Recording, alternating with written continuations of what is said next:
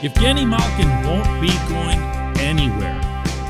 Not now, not soon, not ever when it comes to being employed in the National Hockey League. Good morning to you. Good Thursday morning. I'm Dan Kovacevic of DK Pittsburgh Sports. This is Daily Shot of Penguins. It comes your way bright and early every weekday. If you're into football and or baseball, I also offer up daily shots of Steelers and Pirates where you found this. Penguins will be back in action tonight at PPG Paints Arena against the Devils, hoping to break a modest, at the same time, annoying two game losing streak. That's what it's come to with the tremendous season that they've had overall. That it feels like it stands out when they even lose more than one. But they went down in Toronto and then they went down Sunday against the Hurricanes. And uh, they weren't identical games, but they had kind of a similarly deflating feeling afterward in the sense that those are two legit Eastern contenders, and the Penguins could have flexed some muscle there and really didn't in either game. We'll see if they can get back on track tonight, albeit against a much lesser opponent in a mostly young and mostly damaged New Jersey team. Malkin hadn't been available to reporters ever since setting up Sidney Crosby's 500th goal, and by the way, very cleverly commenting underneath a Chris Letang Instagram post about the 500th goal that it had been quite some assist that he contributed to the process. Uh, this came up with Malkin yesterday as part of a question about whether or not he'd like to have 87 set up 71 for his 500th here someday. Uh, it's special moment for sure for for me, for Sid, and I think for Tanner. We like when Sid scored, like we three like uh, uh, played together like 16 years, and we same like uh, we stay on ice same like uh, time like when Sid scored. It's like I think it's a great memory like uh, for all of us, and for me, it's uh, I'm happy to see it. He's an amazing player. He's deserved everything and uh, every goal he scored. He's uh, I mean like I'm glad to give him assist. It's like great memory for me for sure, and uh, I hope like uh, some days he give me assist my 500 goals. You know, a lot of people like to say hockey players never have anything interesting to offer. Those are people who don't spend enough time around Gino. Quite the personality to say the least. This portion of Daily Shot of Penguins is brought to you by the good people at the Greater Pittsburgh Community Food Bank, where they're committed to providing food for all of our neighbors in need across Western Pennsylvania. They, in turn, need your help. Find out how $1 can be turned into five full meals. For those in need, visit pittsburghfoodbank.org. I share this today only because there seems to be increasing discussion and debate about who the Penguins will be able to keep, who they'd want to keep out of a class of pending unrestricted free agents that includes, obviously, Gino and Letang, but also Bryan Rust and some lesser lights along the way that might become hard decisions depending on how the season plays out, like Danton Heinen and Evan Rodrigues. We've seen already Ron Hextall has signed in season, both of them just within the past month, actually, Jeff Carter and now Chad Ruhwedel. And no, those aren't the biggest fish, but they also aren't the smallest, and they're not non fish in this scenario either which is to say, it's not as if Hextall and Brian Burke have put together some sort of policy that rejects negotiating in season. They could and would, theoretically, sign any of these guys now if they could, but none of the big guys so far has put pen to paper. What might be the holdup there? I'm still going to point the finger toward Letang on this one. Uh, every indication that I've gotten from the inside is that Letang not only expects a raise on his current pay of 7.25 million per year. And I'm not sure he's out of line to do that. But he also expects a significant term, not just 3 years. Whereas what I hear about Gino is a lot more conciliatory. He's currently making 9.5. He's still a very, very good player, as we see on a regular basis. Uh, as recently as the previous couple NHL seasons, he remained among the game's most prolific performers at five on five on a per game or on a per hour basis for those into the more advanced analytics. But he's not a $9.5 million player anymore. And more relevant to that, you heard him. He doesn't want to go anywhere. He wants that ovation that Sid got. He sees himself, and rightly so, if you'll recall from earlier this season, as rich guy. He is a rich guy. He's got a ton of money. He's set for life. And if you know Gino, you know that it's authentic when he says that he wants to be here, that he wants to be next to Sid, that his main objective for the remainder of his career is to win a fourth cup in Pittsburgh because, as you might have heard him hint in that session I played for you there, he sees his legacy in a lot of ways as tied to Sid's and in turn tied to Letang's. Those guys, and only those guys, were part of all three of these cups that they've won. And if they go on to win a fourth, whether it's because they carry the Penguins to glory or whether it's a supporting cast that kind of rises up and is led by, I don't know, Jake Guentzel and a couple others, it'll still mark one of the great achievements in hockey history. He knows that. They all know that. And by the way, within that, you'd better believe Chris Letang knows that.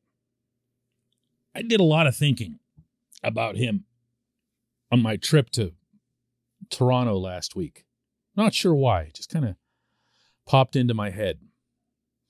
And I, I understand that Kent Hughes, the new general manager in Montreal, was Letang's agent for years. And I understand that the Habs would have all kinds of incentive to overpay for Letang. They probably had that incentive even before Hughes took over. And now it's something of a no brainer, at least from the Montreal standpoint. But I'd also emphasize this to Letang should he seriously consider anything at all from the Canadiens down the road. And that's this that team stinks. That team is going nowhere. That team got to the Stanley Cup final last summer based almost entirely on the strength of two Herculean performances by players who no longer are there or are significantly diminished. That being in order Shea Weber and Carey Price coming off a significant injury. The truth about the Canadiens is a lot closer to what you see now than what you saw then. And anyone who's paid even cursory attention to Letang's personality over the years at how he handles adversity, meaning when his team stinks on those few occasions that it has in his tenure here, just try to picture him going through that up there. When we come back, just one question.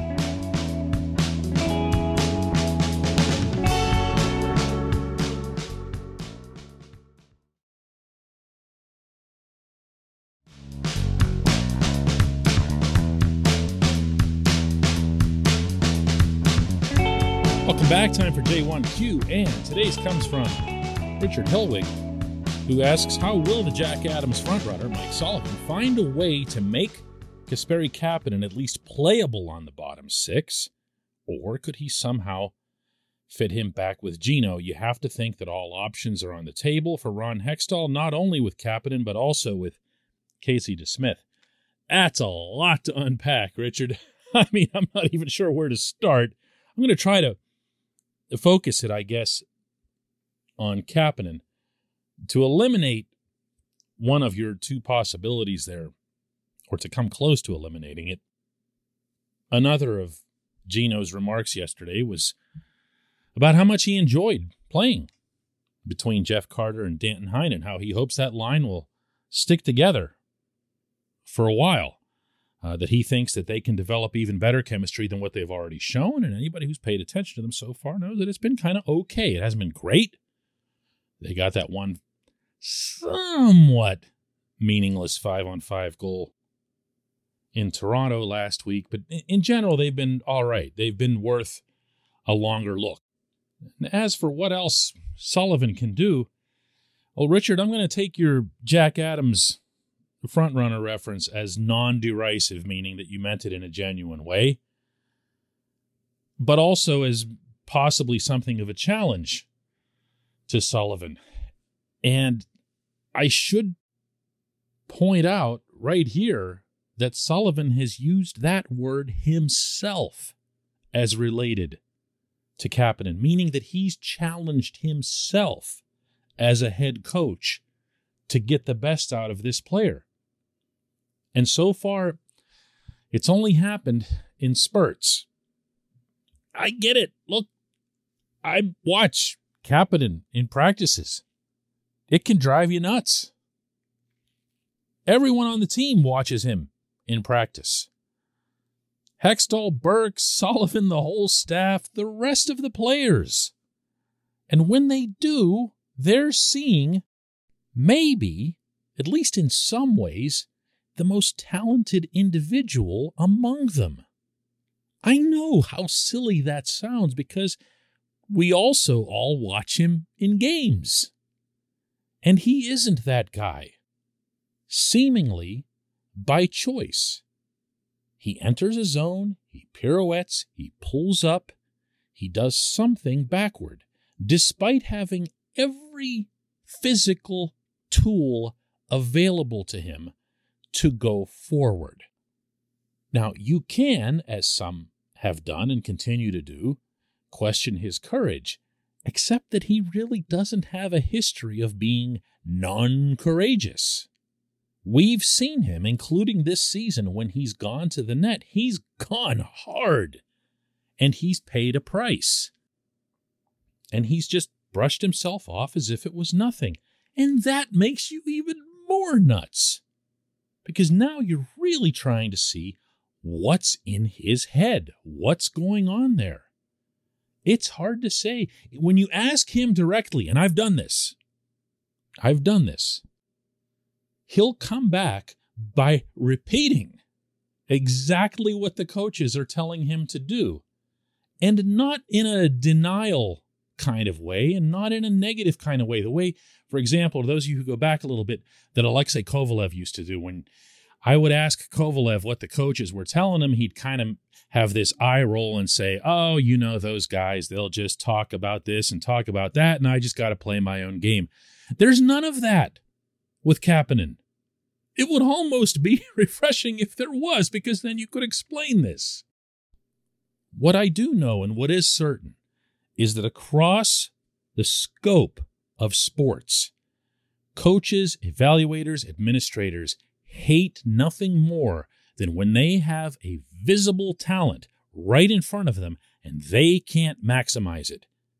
They feel like a lesser version of themselves when that happens. They don't take it out on the player, they take it out on themselves. And that's the sense that I get right now from the people running the Penguins.